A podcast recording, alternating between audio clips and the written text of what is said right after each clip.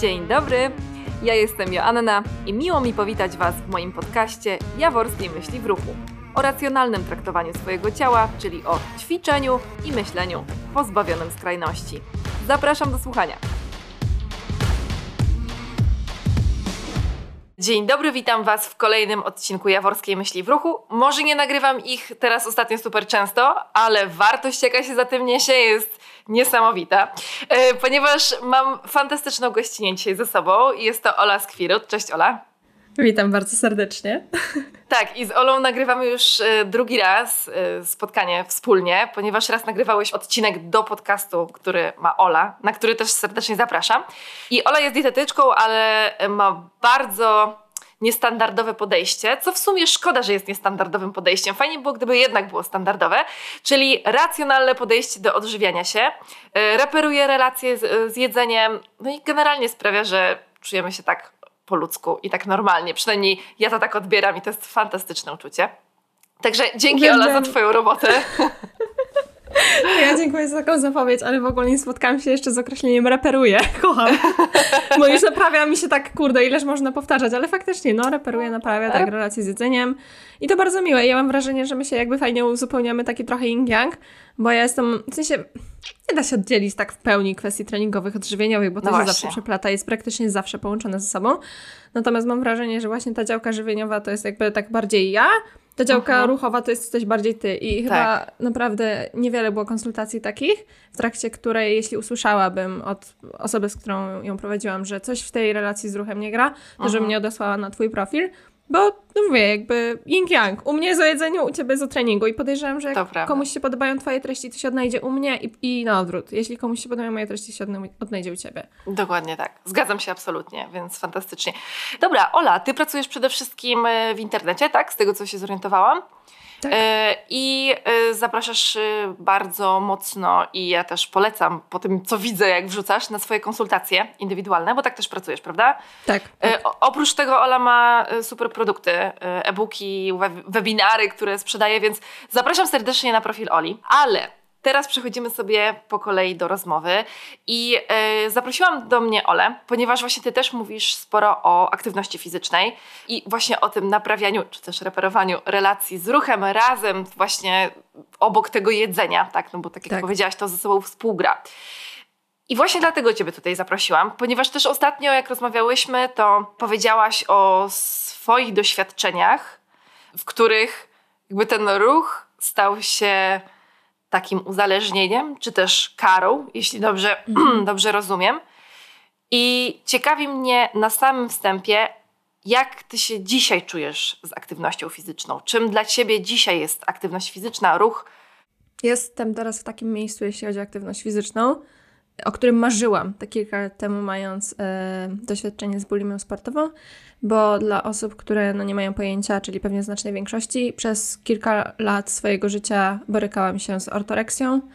Następnie eskalowało to właśnie do bulimii sportowej i zmieniło się w napady obiadania się. I bulimia sportowa to jest takie, zaburzenie, w którym my napady obiadania kompensujemy aktywnością fizyczną. Więc u mnie to wyglądało tak, że każdy napad kończył się później dwugodzinnym treningiem. I są osoby, dla których dwugodzinne treningi to jest norma. Osoby trenują zawodowo, osoby trenują bardzo rzadko, w związku z czym te sesje treningowe są dłuższe.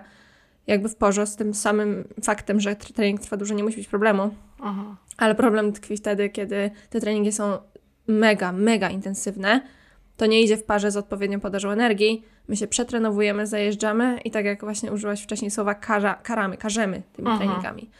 I wtedy marzyłam właśnie o czymś takim, że kurczę, jak mi kiedyś zamkną siłownię, to ja chcę mieć to w nosie. W sensie ja chcę sobie pomyśleć, że spoko, świat się nie wali, bo moje życie nie jest zależne od tego, czy ja zrobię trening, czy nie.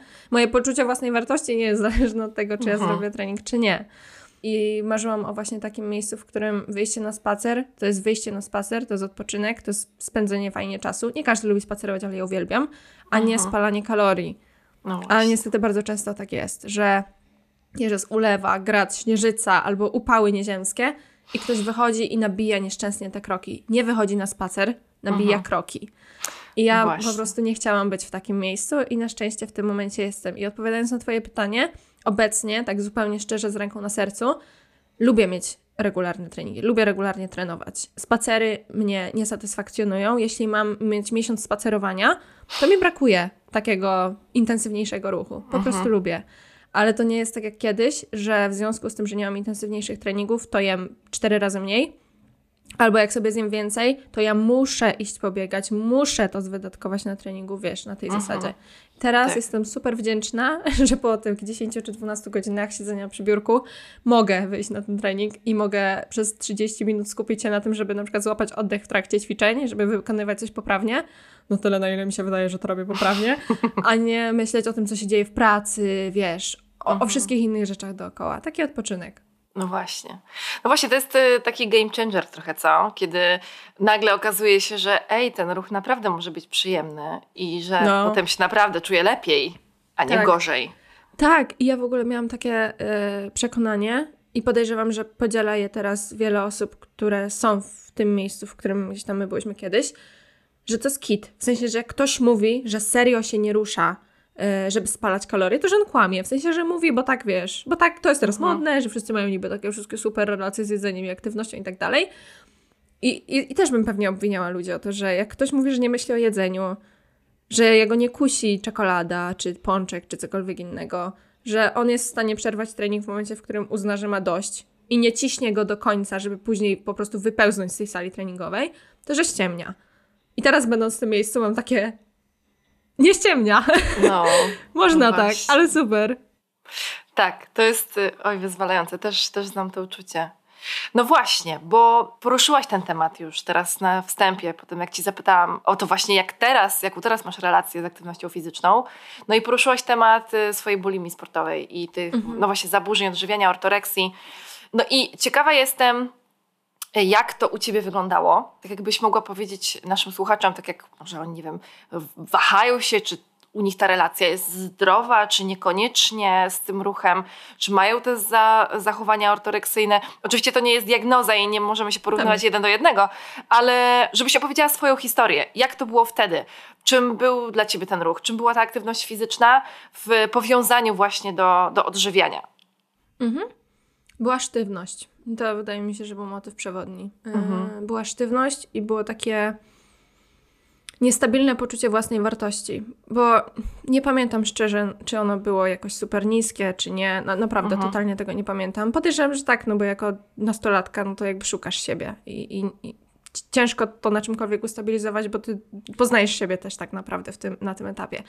Ale ja niestety sobie ustaliłam, że za to, jak ja się będę z sobą czuła, będzie odpowiadała częstotliwość treningów i to, jak wygląda moje jedzenie. Bo też te kilka lat temu było jeszcze więcej takich toksycznych w mojej ocenie treści związanych ze zdrowym odżywianiem że wiesz, musi być pięć posiłków, albo musi być cztery posiłki, albo jest, wiesz, fala na śniadanie białkowo-tłuszczowe, albo jest fala na jakieś koktajle, Aha. albo fala na zero, zero sugar wszędzie, nie? I jakby, no ja zagubiona za tym podążałam. I, I w ogóle nie mam do siebie pretensji, w ogóle się sobie nie dziwię. Tak samo nie dziwię się zupełnie osobom teraz, które podążają za różnymi trendami, bo obietnice, które składają te osoby po drugiej stronie, są bardzo często obiecujące, no nie? W sensie są takie, tak, ja zmienię twoje życie tą dietą, tak, wejdź ze mną na tą dietę i, i wiesz, wszystko się zmieni. Każdy problem zostanie rozwiązany w ciągu 14 dni, więc nie dziwię się.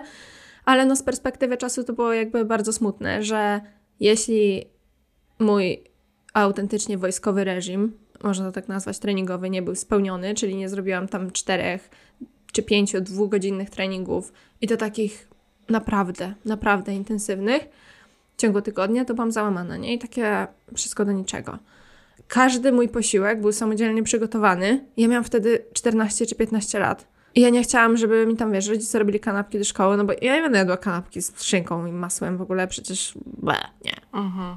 I na początku to było, wiesz, wybrzydzanie, że niezdrowe, że coś tam, coś tam. I jakby nie ma nic złego w kanapce z masłem i szynką, what the fuck, nie? Ale wtedy miałam takie, a Jezu, ostatecznie pójdę się smażyć do piekła za to. I musiałam sobie robić swoje po prostu smutne, jałowe, bez smaku w ogóle pudła z ryżem, kurczakiem i brokułem. Wszystko w ogóle robione na parze. Bez smaku, ten brokuł jedzony zimny. No po Aha. prostu jak sobie myślę o tym teraz, z tej perspektywy czasu, to sobie myślę, no nie. Ale tak jakbyśmy miały wyróżnić jakieś takie wskazówki odnośnie tego, hej, gdzie się jakby zaczyna problem, a gdzie nie to wydaje mi się, że takim fajnym pytaniem, które można sobie zadać, jest to, czy gdybyś miała pewność, że ten trening nie spali ani jednej kalorii, że ten spacer nie spali ani jednej kalorii, to czy byś na niego poszła? Hmm. To jest dla mnie takie po prostu jedno proste narzędzie, jedno proste pytanie. Bo to naprawdę pokazuje, jaka leży motywacja u źródła hmm. tego, nie? Czy ty się tam dobrze bawisz, czy ty tam idziesz, żeby odpocząć, czy ty tam idziesz, bo wiesz, jak się będziesz czuła później, bo to jest też ważne. Wydaje mi się, że w odcinku z Tobą właśnie mówiłyśmy o tym, że nie zawsze jest tak, że lecisz w podskokach na ten trening i nie zawsze Dokładnie. jest tak, że po prostu jej, kolejna sesja na siłowni, super! Tylko jest tak, ja cię sunę, ale bym się położyła z Netflixem, albo ale bym sobie poczytała książkę, ale no jakby trudno. Wiem, że za te pół godziny, za te 40 minut, za tą godzinę będę z siebie bardziej zadowolona, będzie lepiej, idę. Nie czekam, Aha. aż mi się zachce, po prostu idę. No ale to i tak jest różnica między idę, żeby spalić kalorie, albo idę, żeby móc sobie zjeść kolację, albo żeby spalić to, co jadłam na weekendzie, a idę, bo wiem, że to jest dla mnie dobre, wiem, że to jest dla mnie ważne, no nie? Tak. W odcinku, w, w którym przeprowadzałam wywiad z Agą Sobisz, Aga zajmuje się jogą, rozmawiałyśmy e, właśnie o aktywności fizycznej i ona powiedziała takie fajne zdanie, bo ja się zapytałam, dlaczego w ogóle ćwiczysz? Dlaczego się ruszasz? Co jest taką największą wartością? I ona mówi, no bo ruch dodaje mi energii. Mhm. I ja ją oczywiście podpuściłam, zapytałam, y, dodaje energii czy zabiera energię? No bo w końcu ruch to jest wydatek energetyczny. I ona na to podsumowała, dodaje energii, jeśli jest to odpowiedni ruch. Zabiera mhm. energię, kiedy ten ruch jest, kiedy ta aktywność jest zbyt mocna, kiedy jest przesadzona, kiedy jest tak. przymusem. Tak, prawda? tak, tak. Tak, ja już no ADHD właśnie. dostaję, bo ja sobie dokładnie to zapisałam, że no. e, bo mam tutaj takie po prostu fancy karteczki, e, z, jakby tak, ze spisem treści powiedzmy tego odcinka i w 100% się z nią zgadzam. To, co powiedziała, jest bardzo mądre i to jest dokładnie moje jakieś takie spostrzeżenia za każdym razem, kiedy przesadzę. No bo moją ekspertyzą w żadnym stopniu nie jest trening, w żaden sposób nie jest programowanie treningu, planowanie tego. Ja też przesadzam dalej, dalej -huh. sobie zrobię za dużo powtórzeń, za dużo serii, za dużo wielostawowych ćwiczeń w ciągu tygodnia i później się czuję nie najlepiej, tak? I -huh. wyciągam właśnie z tego wnioski, że okej, okay, przegięłaś, to było za dużo. To nie jest wina treningu jakby samego w sobie, że tak. ty się czujesz jak, no, masakra, tylko tego, że po prostu troszkę sobie przegięłaś. I u mnie to widać w taki sposób właśnie, że jak sobie mam jakby więcej pracy, więcej takich bodźców i nie mam czasu na to, żeby siedzieć po prostu właśnie godzinę czy godzinę 10 na tym treningu i robić jakieś takie dłuższe przerwy, czy nawet dłużej, to fenomenalnie pod kątem właśnie dodawania energii sprawdzają się w ciągu tygodnia u mnie 3-4 treningi po 30-40 minut maksymalnie. Maksymalnie. No takie wiesz, w trybie powiedzmy interwałowym, ale takim nie do końca, no bo -huh. też 40 mhm. minut w takim prawdziwym interwale sobie nie wyobrażam na ten moment pracować, więc powiedzmy, że 30 jest takim lekkim wyciszeniem i jest cudownie. Mhm. I u mnie to się sprawdza cudownie, więc zgadzam się z nią w 100%, że ruch nie zawsze dodaje energii. I jeśli ty, słuchaczko, w tym momencie czujesz się po treningu tak, że nie masz na nic sił, jesteś wyczerpana i wypruta, być może jesz za mało, być Właśnie. może te treningi są zbyt mhm. intensywne, być może nie ma tam po prostu w ogóle regeneracji. Tak, tak, nic dodać, nic ująć. Dokładnie tak jest. Niech ten ruch, który wykonujemy, daje nam energię. Chociaż z drugiej strony, sama z doświadczenia, znam tę sytuację, ta, o której powiedziałaś, że trening y, trochę za mocny, potem kolejnego dnia czujesz się po prostu jak kupa, nie jesteś w stanie usiąść na sedesie i sobie myślisz, po co ja sobie to zrobiłam? Przecież teraz nawet nie mam siły na spacer, nie chce mi się, więc no, automatycznie no. ta aktywność spontaniczna nam spada, ten poziom aktywności spontanicznej. Raczej unikamy ruchu i staramy się go obejść. Aczkolwiek są takie sytuacje, moim zdaniem one się nigdy nie skończą, jeśli lubimy rzeczywiście ćwiczyć. Są takie sytuacje w moim na przykład doświadczeniu, że po dłuższej przerwie od, od ruchu idę zrobić jakiś trening i on mi się tak wkręca i tak mi się podoba, że w trakcie jest super, tego dnia jest ekstra, a potem rzeczywiście przez kolejne dwa dni umieram. Ale no właśnie, jaka jest intencja w trakcie tej aktywności, no nie? Bo jeśli się tak. zażynamy jednocześnie z taką nienawiścią i z taką złością na siebie, tylko po to, żeby właśnie spalić jak najwięcej kalorii albo się ukarać, no to coś jest nie tak. Ale mm. czasami się zażynamy, bo tak bardzo nam się podoba po prostu. Tak, nie? tak. I no ja mówię ci, że u mnie ten jakby efekt przetrenowania, który się cały czas gdzieś tam przewija w ciągu miesiąca czy coś, on wynika właśnie z tego, że, że ja po prostu mam takie ale wchodzi, lecimy dalej. Albo że po prostu mam trochę więcej czasu, mogę dzisiaj sobie wydłużyć trening, a ja bardzo doceniam, jak mam dodatkowe 20-30 minut, zostaję i sobie coś jeszcze dołożę do tego, bo po prostu lubię. Więc tak jak mówisz, jeśli ktoś faktycznie lubi ćwiczyć dla samego faktu, Aha. jest takie ryzyko. Ale co do tego, że właśnie w trakcie treningu jest spoko, później jest masakra, jak otworzyli teraz chyba siłownię, mm, i wróciłam właśnie zrobić pierwszy trening i naprawdę chciałam do tego podejść mądrze i racjonalnie. I sobie rozplanowałam, że ej, dobra, tutaj tam 50% tego ciężaru co ostatnio będzie spoko. Cztery dni później jeszcze musiałam iść do tabletki po środki przeciwbólowe, bo mi tak mięśnie bolały, rozumiesz? A ja nigdy, ja naprawdę nigdy nie, nie połykam tabletek przeciwbólowych i wtedy to myślałam, że umrę. Ja nie wiem, co nam się stało, ale mhm. łączę się w bólu z wszystkimi po przerwie dłuższej. Tak, tak, dokładnie. Nie, znam to uczucie. Okej. Okay. Powiązując... Y tą aktywność fizyczną w, z żywieniem. Powiedziałaś bardzo ważną rzecz, że w momencie, kiedy czujemy, że ten ruch odbiera nam energię, może być tak, że jemy za mało.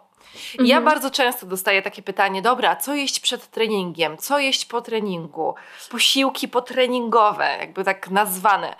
Jakie ty masz do tego podejście? jak to jest z tym żywieniem okołotreningowym. Czy to w ogóle ma sens, y, w ogóle zajmowanie się tym? Mówimy o treningu rekreacyjnym. Nie zwracamy się do sportowców, do zawodowo trenujących osób. Zwracamy się do słuchaczy, którzy są rekreacyjnie ćwiczący. Mhm. Generalnie zazwyczaj, jeśli ktoś mm, tak lubi trenować, ma te treningi intensywne i robi je na czczo, i jest kobietą szczególnie, bo nasze hormonki są bardzo wrażliwe na forsowny wysiłek fizyczny i szczególnie wykonywany na czczo. Szczególnie jeśli mamy problemy z zaburzeniami miesiączkowania, to tak już z swojego y, doświadczenia gdzieś tam dodam, to znacznie lepiej jest zjeść cokolwiek. W sensie kromkę z dżemem, kromkę z masą orzechowym, banana, wypić nawet szklankę soku pomarańczowego, po prostu zanim pójdziemy biegać gdzieś tam rano dłużej. I teoretycznie z tego, co kojarzę przynajmniej, mogę się tutaj mylić. Trening taki do godziny rano na czczo, tak 40, właśnie 50 minut idealnie, jeszcze jest spoko, ale jeśli mamy robić rano jakąś jednostkę, która trwa dłużej niż godzinę, Aha. to już zdecydowanie lepiej byłoby się wspomóc. Aczkolwiek ja jestem też fanką właśnie trenowania dla tego, żeby widzieć później rezultaty jakieś tego trenowania, ale w postaci jakby progresji, w postaci tego, że o, jak idę biegać 5 km, to dzisiaj umieram i dzisiaj tego nie przebiegnę, Aha. Ale za miesiąc na przykład już z większym luzem, a za dwa miesiące to już w ogóle siedem będzie łatwe, nie? Na tej zasadzie, że jakby to mnie bardzo cieszy i znacznie łatwiej będzie nam na tym treningu progresować, cieszyć się nim, widzieć jak coś staje się łatwiejsze, jak w czymś stajemy się silniejsze, jak te treningi zasilimy odpowiednio. Aha. Więc jakby pierwszy tip, yy, czy jakaś taka pierwsza wskazówka, to że znacznie fajniej się sprawdzają jednak te treningi po zjedzeniu czegokolwiek, naprawdę właśnie dosłownie banana. Druga kwestia, upewnienie się, że zapewniamy sobie odpowiednią podaż energii. I są jakby dwa obozy ludzi. Y, jedni myślący, że na siłowni spalamy nie wiadomo ile kalorii i że jak wiesz, pominiesz jeden trening, to już nie zasługujesz na to, żeby zjeść kolację. Mhm. Gdzie ten trening na siłowni jest ile? 100, 200, 300 kilokalorii, zależy od masy ciała. Dokładnie, tak. maksymalnie. Tak. To, to nie jest 500 albo 600 albo 800, jak się nam czasami wydaje. Jest druga y, gdzieś tam część ludzi, która tak jakby nie docenia w ogóle i nie uwzględnia tego, tych wydatków energetycznych. I, I mnóstwo kobiet gdzieś tam się trzyma tak usilnie wartości 1800 kilokalorii. Ja nie wiem, czy ty też to zauważysz, ale u mnie to jest niesamowicie częste, że jakby przekroczenie tej dwójki z przodu to już jest masakra gdzie Aha. takie średnie, przeciętne zapotrzebowanie kobiety, która sobie po prostu żyje, gdzieś tam się przemieszcza w ciągu dnia, wynosi właśnie mniej więcej około 2000.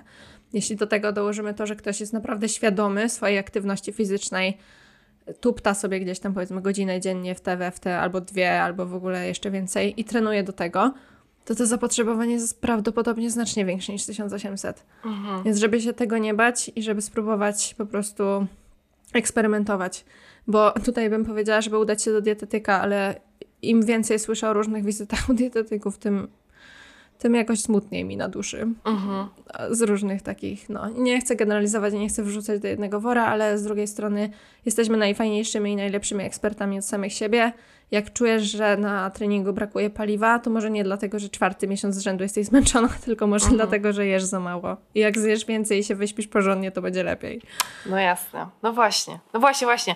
Super. W ogóle bardzo ważne jest to, co powiedziałaś o tym jedzeniu przed treningiem bo ja pamiętam bardzo dobrze, jak na specjalizacji z trenera personalnego przyszedł jeden taki chłopak, trener, jakiś tam gdzieś tam prowadzący treningi, e, żeby nam trochę poopowiadać, jako tym uczącym się i powiedział, pamiętajcie, bez paliwa nie ma treningu. Nie ma dobrego treningu bez dobrej szamy. Mhm. I miał to na myśli to, żeby po prostu jeść, bo, bo to nie ma sensu robienie treningów na pusty żołądek, czy też na totalnym niedojadaniu, zajeżdżanie się, bo to tylko tak naprawdę no, psuje nasze relacje z jedzeniem, psuje relacje z naszym ciałem.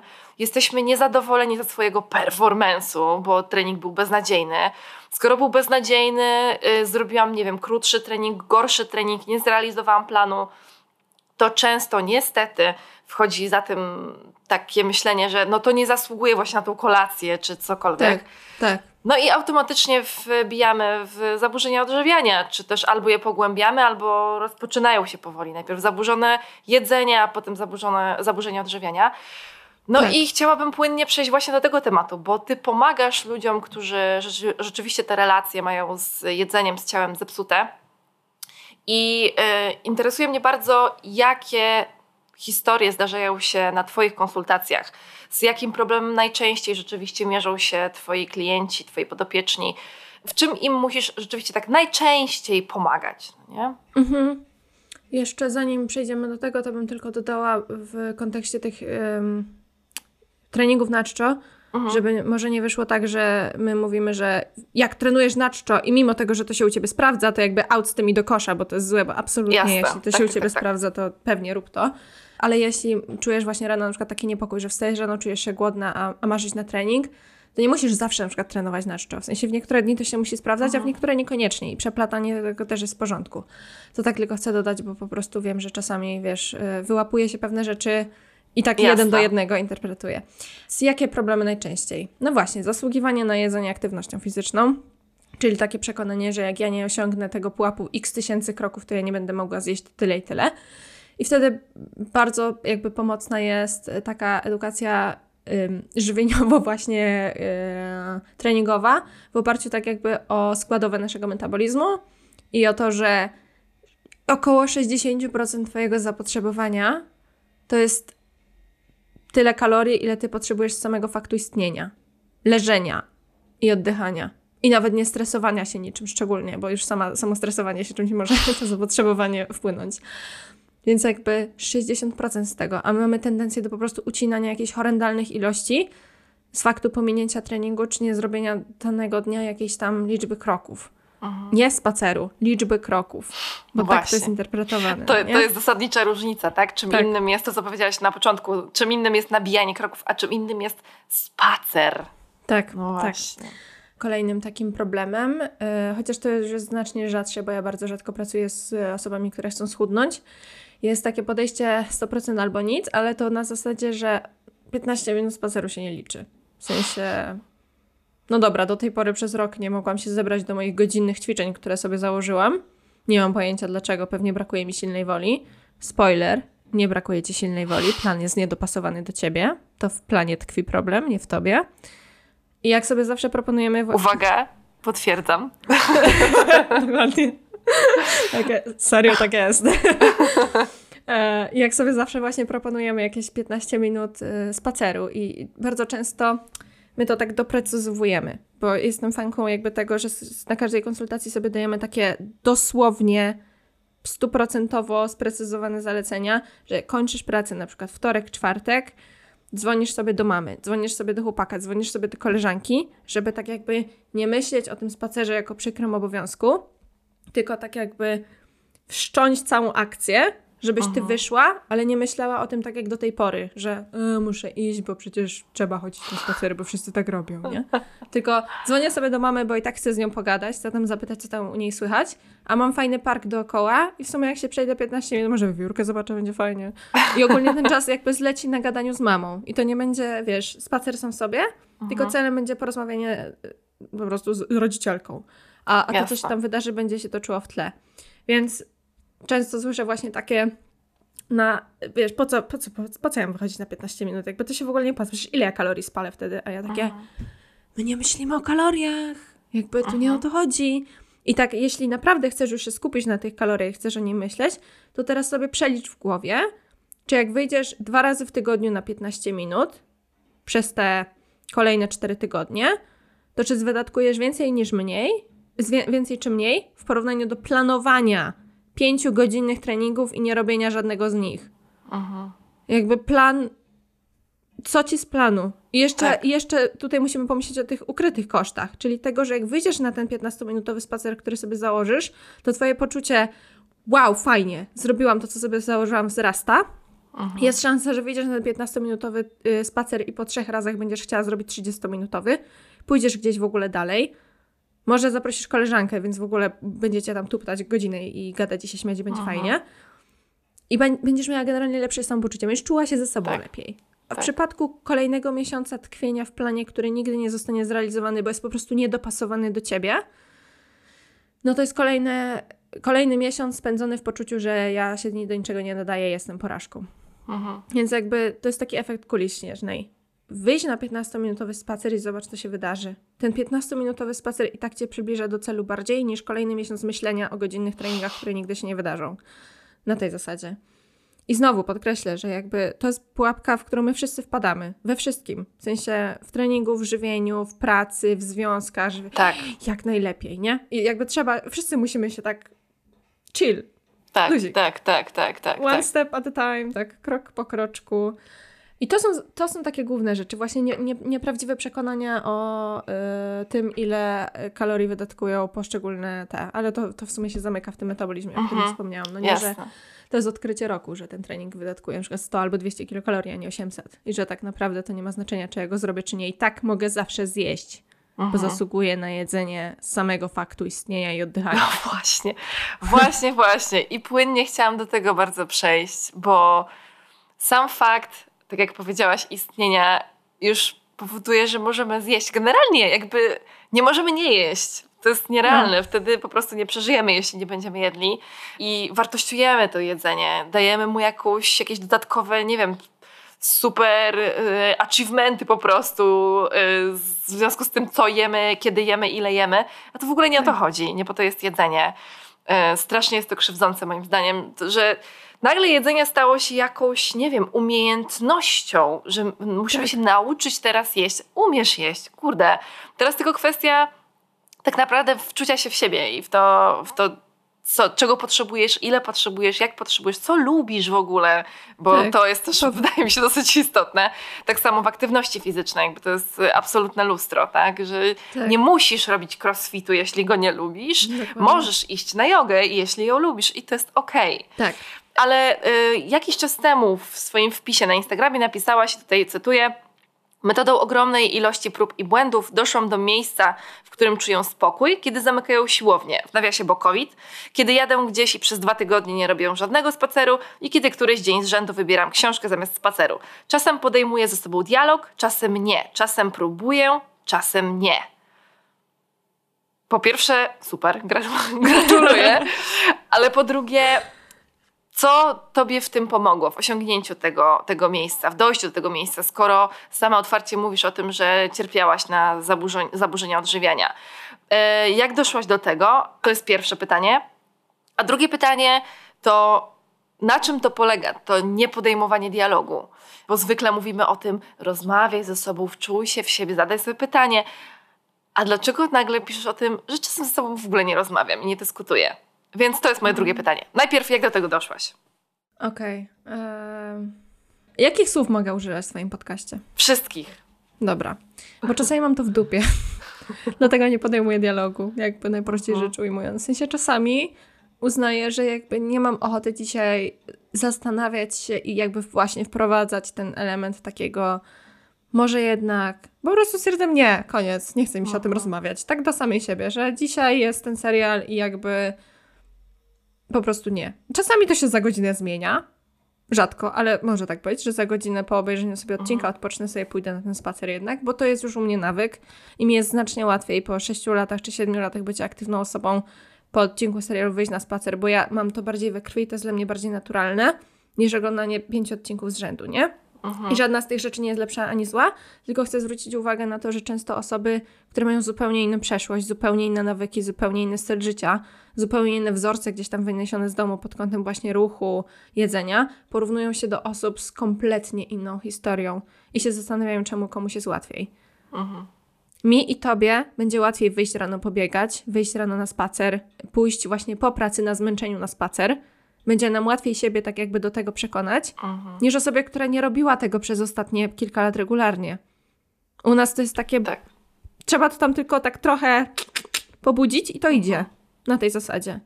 Przez większość dni, no nie? Więc to jakby chciałam e, tylko podkreślić. I na tym to właśnie polega, że jakby ja nie czuję się lepszą osobą, jak pójdę na trening, albo gorszą, jak nie pójdę. Po prostu, nie wiem, mam fajniejszy poranek, jak zrobię sobie właśnie rano taki pobudzający trening i mam więcej jakoś tak y, energii do pracy i tak dalej, ale jak nie zrobię, to też jest okej. Jak nie zrobię 15 dni z rzędu, to już mi trochę zaczyna brakować. A jak zrobię znowu, znowu, zrobię znowu 15 dni z rzędu, to już jest przesada i to już jest za dużo, ale to się jeszcze nigdy nie wydarzyło. No nie, że jakby balans i, i w żadną stronę nie jest okej. Jak do tego doszłam? Pierwsza kwestia, zweryfikowałam swoje przekonania i okazało się, że one były nieprawdziwe. E, wielokrotnie jest tak przy zaburzonych relacjach z jedzeniem i z aktywnością fizyczną, że nam się wydaje, że to, co nam podsuwa nasza głowa, jest prawdziwe. W sensie, że jak nam głowa mówi, że nie, ty już nie powinnaś tego jeść, to my się temu po prostu poddajemy i nie kwestionujemy tego. No bo to nie jest naturalne, żeby kwestionować to, co myślimy, bo wydaje nam się, że to jest po prostu prawda i tyle. Mhm. Że jak e, musimy iść sześć razy w, mm, w tygodniu na spacer, no to tak jest i tyle. I przy mniejszej ilości jakbyśmy świat zawalić. A jak się tak zaczynamy na tym faktycznie zastanawiać, to jest takie, ale przecież inni nie tak robią i czemu u nich się świat nie zawala? No nie? I tak zaczynałam po prostu jakby rozkminiać sobie to. Mhm. Już później z większym poziomem świadomości. Przełomem, y, wydaje mi się, że dla wielu osób też, z którymi współpracuję, jest uświadomienie sobie, że naprawdę masa ciała nie zmienia się znacząco przy znaczącym y, zmienieniu aktywności fizycznej. Bo zachodzą adaptacje metaboliczne w jedną i w drugą stronę. I to jest taki game changer dla mnie był i dla wielu osób, bo ja naprawdę jakby wych- wychodząc z zaburzeń poszłam na całego, tak na całego, że z tych sześciu dwugodzinnych treningów czy pięciu to zeszło na zero. To zeszło na dosłownie 30 minut spaceru z psem każdego dnia, bo no, musiałam z nim wyjść. A gdyby nie Mhm. pies, to bym w ogóle nie wychodziła. To było jedzenie po 4, 5, 6 tysięcy kilokalorii każdego dnia, żeby uregulować sobie to wszystko w głowie i w ciele. I no dobra, przytyłam tam na przestrzeni roku czy dwóch e, roku 10, 15 czy 17 kg i to może się wydawać, że jest dużo, ale ja mówię, ja poszłam na całego, w sensie to był jakby hardcore, można powiedzieć, Mhm. a to nie była zmiana, o której często myśli się w kontekście naprawiania relacji z jedzeniem i, i ruchem, na zasadzie, okej, to może zamiast robienia 5 godzinnych treningów ja zrobię 3, a później może je skrócę do 45 minut, w sensie to zachodzi stopniowo. Albo, że sobie dodam banana do śniadania, albo że zjem sobie batonika w dwa dni w tygodniu po kolacji. To są naprawdę Tak. subtelne rzeczy. Subtelne rzeczy, które jakby na naszym ciele raczej się nie odbiją w istotny sposób, a dla naszej głowy to będzie wow. Czyli ja naprawdę sobie nie pozwalałam na te wszystkie rzeczy przez tyle miesięcy czy tyle lat i myślałam, że się świat zawali i że nagle w ogóle obudzę się trzy rozmiary większa, a okazuje się, że to autentycznie nie ma większego znaczenia.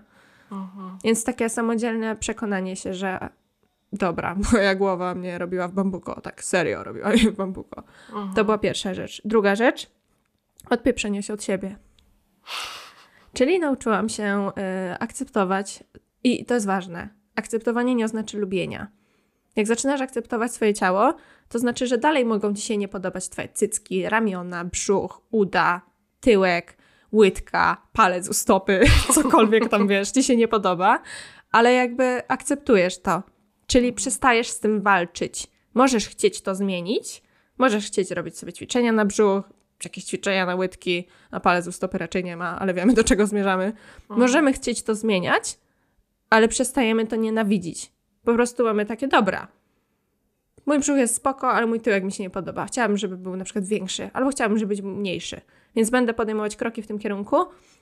I jak się zmieni, to spoko, ale dociera do mnie i akceptuję fakt, że on w tym momencie wygląda tak, a nie inaczej i jest ok. Po prostu jest ok. Neutralnie. Tyle. Więc to było niezwykle pomocne. Jak się tak przestaje człowiek ze sobą siłować, to w ogóle tyle miejsca jest w głowie na inne rzeczy. Oj I tak. tyle, i tyle tak. czasu. Tak, i najlepsze No. jest to, co powiedziałaś, to taka ulga, że ej, ale o co mi chodziło w ogóle? To e, No. śmiesznie, wczoraj miałam taką sytuację, że e, prowadziłam trening z klientką i wyciągnęłam z plecaka mentosa e, miętowego i sobie zjadłam. I ona tak się spojrzała i ja mówię, chcesz mentosa? On tak, nie. A ja na to, ona była w trakcie treningu, a ja na to, kurczę, odkryłam mentosy jakieś pół roku temu, zapomniałam o nich, że istnieją, bo przez ostatnich, nie wiem ile, 9 lat nie pozwalałam sobie na takie rzeczy jak cukierki, że jakby, mhm. że to jest taka w cudzysłowie oczywiście strata energii, nie, jakby nie myśleć o tak. Ja tak myślałam, no właśnie, ja tak myślałam mając zaburzone, zaburzenia odżywiania. I to niestety zostało mi jeszcze przez parę lat to myślenie, bo po prostu było nawykiem dla mnie to mhm, myślenie. Dokładnie. A potem nie wiem, jak to się stało. Mateusz mi kupił, poprosiłam go o chyba gumę do rzucia czy coś, żeby mi kupił, a on mi kupił mentosy. I ja nagle tak, mentosy?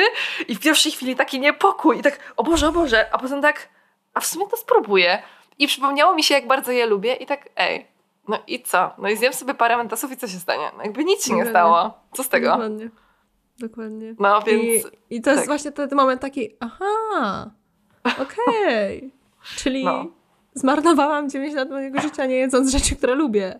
Tak, tak, tak, dokładnie tak. No. no. To jest, nie, z drugiej strony to jest przykre, nie? Że sobie myślisz tak, ej, kurde, naprawdę tyle lat odmawiałam sobie takich fajnych rzeczy, tym mhm. lepiej, czym prędzej zrozumiecie, drodzy słuchacze, że nie warto, nie warto sobie odmawiać, jeśli coś naprawdę lubicie.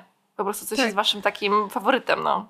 Tak, ale wiesz, jak, jak my to mówimy teraz z perspektywy osób, które już są w tym komfortowym miejscu, są w tej już swojej takiej stabilnej, powiedzmy, bańce, to takie komunikaty do osób będących w innym miejscu ma, średnio docierają. W sensie to tak. jest takie odbicie, nie? To jest tak. takie... Ja to sobie porównuję i zawsze mi to przypomina, jak to jest być w czyichś butach. W sensie pomaga mi się to jakby ulokować w nich, bo ja mam na przykład lęk straszny przed takimi zjeżdżalniami, takimi mega pionowymi, uh-huh, jak są uh-huh. w mhm. parkach wodnych. Wiem, takie ciemne, wiem, wiem. że nic nie widzisz. Tak. Ta woda ci się zacina o pięty, leci ci w twarz, nie możesz oddychać. Tak, tak, tak. Najbardziej to jest dla mnie jedna z bardziej stresujących rzeczy ever. I wiesz, jak ktoś by mi powiedział, jak ja stoję nad taką zjeżdżalnią, nie no weź, wejdź tam, fajnie będzie, nie? Jasne. Spoko. Co mnie to obchodzi, że ktoś mi tak powie? Ja dalej się boję, nie? Ja się muszę sama przekonać. I prawdopodobnie pomogłoby mi wskoczenie do takiej mniejszej zjeżdżalni, o jakimś delikatniejszym stopniu nachylenia, później do bardziej stromej, wiesz, tak, step by tak, step. Tak.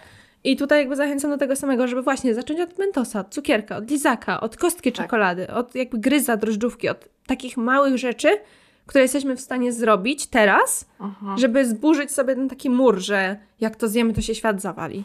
Zgadzam Bo jesz to, jakby nie trzęsie się wszystko dookoła, jest tak. okej. Okay.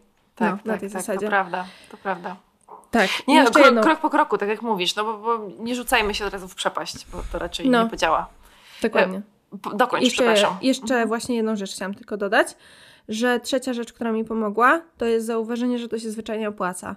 Jeśli my generalnie w życiu zazwyczaj lubimy robić rzeczy, które przynoszą jakieś rezultaty, korzyści, takie, że wkładasz w coś energię i czas i, i czerpiesz z tego coś fajnego, czerpiesz z tego coś przyjemnego, dobrze się bawisz. Mhm. I u mnie to było tak, że zauważyłam, że jak sobie popuszczę z tymi treningami, tak daruję sobie je i tak naprawdę nie będę trenować jak w wojsku i nie będę jeść, jakbym przygotowywała się do jakiegoś bikini pro, w, których, w którym nigdy nie startowałam, a tak jadłam, nie wiem po co, to miałam stabilniejszy poziom głodu, a mnie strasznie głód denerwuje. Nienawidzę być głodna. Po prostu nie znoszę. Zresztą mało kto chyba lubi, ale mam wrażenie, że są osoby, które lepiej go tolerują. Ja się robię... Tak Nieznośna, no. wiem. Delikatnie lubię, mówiąc. Tak, hungry, tak, dokładnie. Więc jakby stabilniejszy poziom głodu, mniej zachcianek i mniej zachcianek sobie przeliczyłam na jakby takie kwestie raz czasowe, że jestem w stanie usiąść do biurka, poczytać sobie książkę, a nie myśleć ciągle o tym, co ja bym zjadła. Tak. Więc realnie byłam w stanie autentycznie czytać więcej rzeczy, oglądać więcej materiałów, uczyć się więcej i, i w ogóle spędzać fajniej czas, a nie ciągle myśleć o jedzeniu. I finansowo, jak ci się ciągle chce jeść różnych rzeczy i masz na nie zachcianki, to wydajesz na to kupę kasy. To prawda. I jakby to się mało opłaca i to było dla tak. mnie jakby uciążliwe. Tak. I to jest normalne w, w, momencie wychodzenia z zaburzeń czy z zaburzonych relacji z jedzeniem, że my mhm. mamy ten taki etap miesiąca miodowego, jemy różne rzeczy, kupujemy różne tak, rzeczy, tak. ale później, w sensie jakby miałabym tak mieć 4 lata, przez to, że właśnie ciągle tak skaczę, że niby sobie pozwalam, ale tak nie do końca i wiesz, są, są takie przeplatane okresy. Większa radość z treningu, bo jak sobie ich odpuszczasz i się nimi nie każesz, tylko robisz je wtedy, kiedy po prostu, wiesz, masz na nie ochotę albo z taką mhm. częstotliwością sensowną, że jesteś w stanie się za nimi stęsknić i zregenerować, Jasne. to one sprawiają więcej frajdy. E, przywrócone libido, które było nieistniejące w momencie niedożywienia, no bo jak miało istnieć, jak nie miało That's z czego. That's it, girl! Tak, no. tak, tak, tak. istotne. I to, to tak, to jest istotna kwestia. I więcej zainteresowań i ciekawości ludźmi. W sensie, jak rozmawiałam z kimś, to ja nie myślałam, co ja zjem, albo co ja zjadłam, albo kiedy Tak. trening, tylko o, jesteś człowiekiem, co u ciebie? Czym się interesujesz, co lubisz robić, nie? Tak, tak, tak, a, tak. a nie kalorie i sylwetka. No, to prawda. Bardzo ciekawe dla mnie było e, osobiście e, doświadczenie, kiedy ja wychodziłam z swoich zaburzeń odżywiania, że potrafiłam zapomnieć o jedzeniu, w sensie o istnieniu Tak. jedzenia. Tak. Że na Tak. przykład orientowałam się po pięciu godzinach jakieś, nie wiem, czy w jakimś fajnym miejscu byłam, czy byłam na wycieczce, czy coś i nagle się orientowałam, Jezu, jakaś głodna jestem, patrzę, o Boże, już pięć godzin nie jadłam, ale dopiero wtedy się orientuję, że rzeczywiście nie jadłam. Jakby nie chodzi o to, że to jest sukces, że nie jadłam tak długo. Chodzi tylko Tak. o to, że w zaburzeniu... w stanie zapomnieć. Tak, tak, że kiedy cierpimy na zaburzenia odżywiania, myślimy o tym jedzeniu cały czas, że jakby ten Tak. temat jest priorytetem po prostu. Tak, tak. Mhm. I ja bardzo często słyszę teraz nawet właśnie na konsultacjach, że chciałabym móc nie jeść śniadania. I czasami to jakby ciężko zinterpretować, bo nie wiadomo, czy to chodzi o takie właśnie restrykcyjne, że nie zjem sobie śniadania, zostawia sobie kalorie, wiesz, ten tak myślenia. Ale Mhm. ja podejrzewam, że chodzi tam po prostu o to, że ja chciałabym wstać i móc porobić trochę rzeczy, nie myśląc tak jakby o tym, że trzeba zjeść, albo że muszę zjeść, albo wiesz, właśnie wyjść sobie coś pozałatwiać i zorientować się, że kurczę, pasuje coś zjeść, jak mi zaczyna burczyć w brzuchu. To nie jest optymalne i u wielu osób naprawdę to później prowadzi do przejadania się, bo długie przerwy między posiłkami mogą do tego prowadzić. Tak. Ale tak, sam fakt tej właśnie takiej wolności w głowie, że jakby nie jest tak, że jedzenie, jedzenie, jedzenie, jedzenie, jedzenie, tylko Mhm. zabytki, zwiedzanie, fajnie, śmiech, kino, coś tam, jedzenie. Na tej Tak. zasadzie. Tak, tak, tak.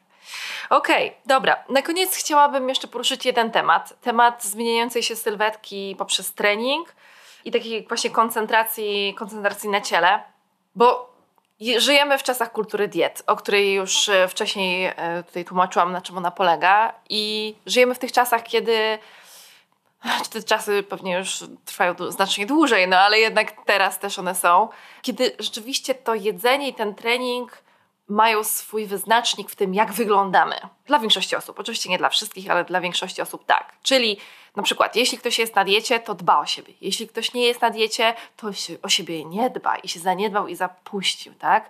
Niestety, takie, takie myślenie jest. To samo z treningiem. No ten trening powinien rzeźbić, kreować sylwetkę jakąś zajebistą, jak ktoś dużo ćwiczy, a ma sylwetkę taką no nie wiem, no, no okej, w sensie nie wyróżniającą się, albo się nie zmieniła, mimo że ktoś zaczął trenować i trenuje intensywnie, dostaje często komunikaty, ojej, ty naprawdę tyle ćwiczysz? Nie wiem, nic nie schudłaś, albo nie wyglądasz, albo nie widać po tobie. I ciekawi mnie bardzo twoje podejście do tego i podejście jakby twoje doświadczenie, twoje myślenie, ale też y, jak pracujesz ze swoimi y, klientami na, w tym temacie. Ogólnie e, z klientkami podopiecznymi, jakkolwiek zwał, jak Mhm. zwał, Mhm. Się przewija już taka bardziej, powiedzmy, zaawansowana forma tego zniekształconego postrzegania swojego ciała w postaci dysmorfofobii. I to do Mhm. takiego stopnia, że pracuję czasami z dziewczynami, gdzie nie zawsze też pytam o masę ciała i wzrost, bo czasami to jest po prostu niepotrzebne. Jak uznaję, że Tak. jest potrzeba, to sobie o tym rozmawiamy, ale po przeliczeniu BMI, który tak, w ocenie stanu zdrowia indywidualnej jednostki nie jest najlepszym narzędziem i tak naprawdę powinien być gdzieś tam kwestią poboczną, a nie główną, jak niestety często bywa, to BMI jest nam w stanie jakby dać zarys tego, czego się możemy spodziewać po ciele tej osoby na tej zasadzie, nie? Czyli Mhm. jak ja sobie liczę, rozmawiam z dziewczyną, widzę po twarzy, że jest szczupła, po prostu jak ona do mnie, wiesz, łączy się ze mną i mówi, że chce schudnąć, widzę, że jest szczupła Mhm. i, i liczę sobie później BMI, to BMI jest na przykład 18 albo 18,5 i mam takie, ja z tobą nie będę się odchudzać, bo problem nie tkwi w tym, że twoje ciało jest grube, tylko w tym, że ty widzisz swoje ciało jako grube i ja Tak. ci w tym nie pomogę, bo ja nie mam do tego kompetencji i wtedy odsyłam na psychoterapię, w sensie mówię o, o takiej możliwości, oczywiście nikogo do niczego nie zmuszę, ale Jasne. tłumaczę jakby dl- dlaczego ja w tym nie pomogę, bo jakby dietetyk nie jest od leczenia dysmorfofobii i, i przepracowywania tego. Tak. Ale łapie mnie to ogromnie jakby za serducho, bo sobie nawet wczoraj tak myślałam, przygotowując się do tego odcinka, że ja 9 na 10 kobiet, z którymi współpr- współpracuję, jak się z nimi łączę, to sobie myślę, ale piękna kobieta. W sensie taka, że w moim typie. Taka, że no homo, bo jestem Mhm. heteroseksualna, ale że jest prześliczna. I że Tak. mnie po prostu serce boli, że ona tego nie widzi. Mhm. Że jakby mamy tak zakrzywiony obraz postrzegania swojego ciała, że niesamowicie atrakcyjna kobieta i ona, wiesz, ma do siebie pretensje, ona chce zmieniać wszystko w swoim wyglądzie, bo, bo tego nie czuje. Współpracuję też z jedną dziewczyną, która schudła 40 czy 60 kg, tak dużo. z właśnie z otyłości. I ona mówi, że ona się lepiej czuła, ważąc te 40 czy 60 kg więcej niż teraz, bo ona ma teraz wrażenie, że nie jest dobrze. W sensie ona się jakby nie jest w stanie odnaleźć. Ona to też opisała na jednej rozmowie, że tak jakby jej głowa nie podążyła za zmianami w ciele. Mm. Że wiesz, jakby jej ktoś kazał narysować siebie w lustrze, tak obrysować, to ona by prawdopodobnie była dwa razy szersza na tej mhm. zasadzie. Mhm. Że obserwuje w różnych, nie wiem, na weselach, na urodzinach, na imieniach, na jakichś okazjach inne dziewczyny i sobie myśli, że o, jak ona by była taka szczupła jak te dziewczyny, to by się dobrze bawiła. A jej chłopak wtedy mówi, ale ty jesteś szczuplejsza od nich. Tak, mhm. wiesz, real shit jakby. Sorry, tak. jesteś szczuplejsza od nich. I ty masz tak. wrażenie, że nie jesteś. I mhm. to jest, w sensie, nie powiem, że to jest plaga XXI wieku, bo ja żyję w swojej bańce. Do mnie trafiają osoby, które mają między innymi takie tak. problemy. Tak. Ale no mam wrażenie, że naprawdę jakby w Polsce wśród młodych kobiet nie jest dobrze, jeśli chodzi o wizerunek swojego ciała. Bo chociażby częstotliwość, z jaką mówi się o dietach, o ćwiczeniach, o odchudzaniu, gdzie nie trafisz, gdzie nie pójdziesz, albo ja już jestem wyczulona, Mhm. Tam albo ktoś przeszedł na dietę, ktoś próbuje jakiegoś cateringu, ktoś przeszedł na jakieś kapuściane, wiesz, detoksy i w ogóle. Masakra. To, co bym jeszcze w tym kontekście yy, dodała, to jest to, że jak widzimy te różne metamorfozy sylwetkowe, to trzeba mieć z tyłu głowy, że za zamkniętymi drzwiami, tam gdzie nikt tego nie widzi, może się kryć najbardziej nieszczęśliwa osoba ever. W sensie, że jakby wrzucenie metamorfozy i pochwalenie się efektami nie oznacza zupełnie, nie musi oznaczać o w ten sposób, uh-huh. że ta osoba jest zadowolona z siebie i że ona to faktycznie widzi, że ona się z tym cieszy. Jej uh-huh. dalej może być mało. Tak. I ona dalej może bać się jedzenia i ona może stosować w ogóle jakieś rozmaite zasady, wskutek których dosłownie może nie mieć się nawet do kogo odezwać, bo dochodząc tak jakby do tego miejsca, które ona opublikowała jako metamorfozę, mogło posypać się wszystko dookoła. Ale tego na zdjęciu nie widać. I ja absolutnie nie twierdzę, że każda osoba wrzucająca metamorfozę tak ma, bo ja mam ogromną nadzieję, że to jest tylko niewielki odsetek i że to jest w ogóle jakiś najczarniejszy scenariusz. Ale jak wchodzę w, na profile kobiet, które do mnie piszą, to tam bardzo często są te zdjęcia metamorfoz. No i ja Aha. sobie wtedy myślę, ja do tej metamorfozy podchodzę z dystansem. W sensie, no ja widzę problem, a, tak. a nie to, wiesz, jakby oklaski i, i sukces i super, bo jakim kosztem? Tak. A druga kwestia to jest taka, że nawet jakbyśmy wszyscy jedli tak samo i ćwiczyli tak samo, to i tak będziemy wyglądać inaczej. I tak jest zawsze. I najlepszym, tak jakby wydaje mi się, odzwierciedleniem tego, co powiedziałam, jest takie rozejrzenie się po swoich znajomych. W sensie, że nam się czasami wydaje, że my się tak musimy starać, że my musimy ćwiczyć, my musimy tak pilnować się i tak dalej, a ktoś na przykład ma jakiś większy luz. W sensie ktoś na przykład rusza się mniej więcej, je inaczej i wygląda tak, jakbyśmy chcieli. Aha. I może tak być. W sensie my nie jesteśmy też z tą osobą 24 na 7. My nie mamy pojęcia, co ona robi. Nam się może tak. wydawać, że ktoś ma łatwiej, lepiej. Nie wiemy, co jest grane, więc naprawdę banał, ale porównywanie się do innych jest totalnie od czapy. Tak samo jak porównywanie się do siebie sprzed roku, sprzed pół roku, sprzed dwóch lat. Zgadzam jak byliśmy się. w zupełnie innym etapie swojego życia. Tak, tak, tak. No. Nie wiem, czy odpowiedziałam na Twoje pytanie. Odpowiedziałaś, odpowiedziałaś okay. na swój sposób. Okay. Ale nie, nie, odpowiedziałaś i przede wszystkim powiedziałaś bardzo ważne rzeczy, więc, więc Ci za to dziękuję. Tak, no i absolutnie się, się z tym zgadzam. Przede wszystkim z tym porównywaniem się, które naprawdę może wyrządzić tam dużo krzywdy. I jest to w jakiś sposób naturalny proces człowieka, czyli porównywanie się jakby to, że porównywanie w ogóle, ta tak. porównywarka, tak. która tak. działa w naszym mózgu tak. jest normalna, bo dzięki tak. temu jesteśmy w stanie przetrwać w jakiś tam sposób. Ale nie możemy przeginać w drugą stronę z kolei, tak? I tak. y, też y, mam taką historię, y, jedna z moich podopiecznych y, akurat swego czasu w, w, czasach pandemii prowadziłam taką grupę internetową, w której tam pomagałam dziewczynom w regularnej aktywności fizycznej i poruszyłam temat właśnie akceptacji ciała i, i, i tych, tych tematów pobocznych. I dziewczyna napisała, że ona schudła właśnie chyba 30 kilo, czy 30-40 z takiego ciała właśnie, nie wiem, ponad 100 kg ważyła jakoś tak. W każdym razie to nie, jest, istotne, nie są liczby. Istotna jest ta zmiana, która spowodowała, że ona teraz się czuje ze sobą źle. Czyli, że ona czuje, że to nie jest ona. Nie utożsamia się ze szczupłym dokładnie. ciałem. Wręcz nie chce być szczupła ciała i się szczupłego ciała i się sobie nie podoba. I powiedziała, że się bardziej sobie wcześniej podobała. To jest to samo. To jest ten sam case, co ja ci powiedziałam. Że ta No. dziewczyna schudła 40-60 kg. No. Ja nie mam dużego doświadczenia w ogóle w pracy z osobami, które mają gdzieś tam nadwagę czy otyłość, więc ja podejrzewam, że to jest powszechne zjawisko. To jest Tak. właśnie taki problem jakby z dopasowaniem postrzegania swojego ciała do tej, tej zmiany, bo to jest duża zmiana, no nie? I podejrzewam, Ogromna. że nie jest łatwo gdzieś tam za tym nadążyć. Ale no, to jest takie coś, że zupełnie byś nie przypuszczała, nie? Że ta osoba startując z tego większego ciała, chcąc Mhm. zmienić je na mniejsze, mogła mieć takie przekonanie, że właśnie wtedy będzie szczęśliwa, że wtedy będzie siebie akceptowała, tak jakby właśnie ta akceptacja Tak. zależała od jakiegoś wyglądu czy określonej liczby kilogramów, a Mhm. potem się okazuje, że nie jest wystarczająco dobrze i że chce się tylko mniej, jeszcze mniej, Tak. że jeszcze te kilka kilo i będzie spoko. No właśnie. No właśnie, ale to też jest inny temat w ogóle akceptacji, Tak, tak, tej totalnie. samoakceptacji i tej akceptacji przez społeczeństwo, fatfobii w ogóle, body shamingu i no to, to jest to jest temat No. rzeka, który jest okropny. Zresztą em, wczoraj słuchałam jakiegoś podcastu i usłyszałam, że podobno jest takie badanie, nie zweryfikowałam tego, ale tak mówiono, że jest takie badanie, które dowodzi, że najbardziej um, body shamingujące e, za ciało grube, czy też właśnie fatfobiczne e, postawy wykazują osoby bardzo szczupłe i czym szczuplejsze, tym są bardziej fatfobiczne. Czyli na dobrą sprawę być może osoby, być może osoby, które mają bardzo duży problem ze swoim ciałem i są, chcą być coraz jak najszczuplejsze, wymagają tego od otoczenia jeszcze w dodatku. Czyli Tak. reperując re, swoje relacje z jedzeniem i wychodząc z zaburzeń odżywiania skręcających w kierunku anoreksji, no i bardzo, bardzo chudego ciała, reperując te relacje ze sobą, tak naprawdę potencjalnie reperujemy relacje ze światem i zmieniamy swoją postawę wobec innych, nie?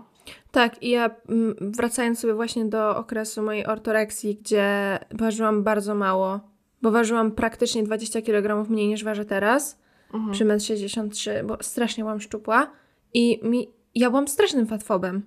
W sensie nie w stosunku do jakby innych ludzi, obcych ludzi, bo nie, wydaje mi się, że nigdy nie powiedziałam niczego takiego osobie spoza mojej rodziny, ale mam w gronie najbliższych osób osobę, która ma tam nadwagę czy otyłość. I pamiętam, że to nie była może taka fatfobia wprost, nie wiem, ale takie wiesz, jakby wystarczy chcieć, że wiesz, spróbuj ze mną, nie, że jakby chciałam pomóc i naprawdę ja wierzyłam, że jakby pomagam. Mhm. Nie, to było ohydne. W sensie, jak patrzę z perspektywy czasu już z odżywionym mózgiem, to było ohydne, ale No właśnie. no jakby robiłam to, co wydawało mi się, Tak. że najlepsze, nie? I tą pokrętną logiką, którą się wtedy kierowałam, było to, że skoro ja mogę, skoro mnie to tyle wysiłku kosztuje i ja jestem w stanie się zmobilizować i cisnąć te treningi i tu trzymać tą czystą michę, to że każdy może. Tak, tak. No dramat. No dramat. Zrzuć, zrzućmy to na nieodżywiony mózg, to, że po prostu, No, po prostu byłaś No głodna. tak. No nie no, to jest w ogóle zaburzone postrzeganie całego świata, nie? To nie Tak, dość, że tak, siebie, tak. nie dość, że jedzenia, to z całego świata, No. naprawdę. To jest okropne. I jeszcze y, tak sobie myślę, że mm, być może te takie właśnie postawy fatfobiczne i to ocenianie innych wynika z tego, że my po prostu, my same cały czas nadmiernie analizujemy swoje ciało i siebie Mhm. nagradzamy albo po sobie jeździmy przez pryzmat właśnie ruchu i jedzenia. I siebie wartościowujemy w ten sposób. Tak, Więc wydaje nam się, że inni też tak powinni, albo że inni też tak robią. tak. Dobrze, będziemy kończyły. Bardzo Ci dziękuję za to spotkanie. E, utkwiły mi bardzo e, Twoje jedne słowa, które powiedziałaś gdzieś tam między zdaniami i cały czas e, krąży mi to po głowie, że nie, nie uzależniasz od tego, czy zrobiłaś trening, czy też nie łączysz tego, czy zrobiłaś trening i jaki zrobiłaś trening z wartością siebie samej. Czyli nie Mhm. wartościujesz siebie poprzez swoje działania. I wydaje mi się, że to jest, to jest piękne podsumowanie tego, o czym mówimy. Także dziękuję Ci za to zdanie. Ależ proszę bardzo. Dobrze. Y, Ola Skwirut gościła w moim podcaście. Dzisiaj zapraszam do Oli przede wszystkim na Instagram. Ola Skwirut. Nic, nic trudnego, żeby Olę Dokładnie. znaleźć. Y, Gdzie jeszcze można Cię y, odnaleźć, poszukać? Powiedz. Mm, Nagrywam podcast Ola Skwirut Podcast dostępny na Spotify, Apple Podcast i YouTubie i on wychodzi docelowo w każdy czwartek i do tej pory nawet się to udawało. I szczerze głównie tam na ten moment. Coś tam na Facebooka czasem rzucę, ale Facebook teraz się. tak. No, no. Dobra. Nie, nie dobra. lubię. No, okej. Dobra, bardzo Ci dziękuję. Pa! Dziękuję również. Pa, pa.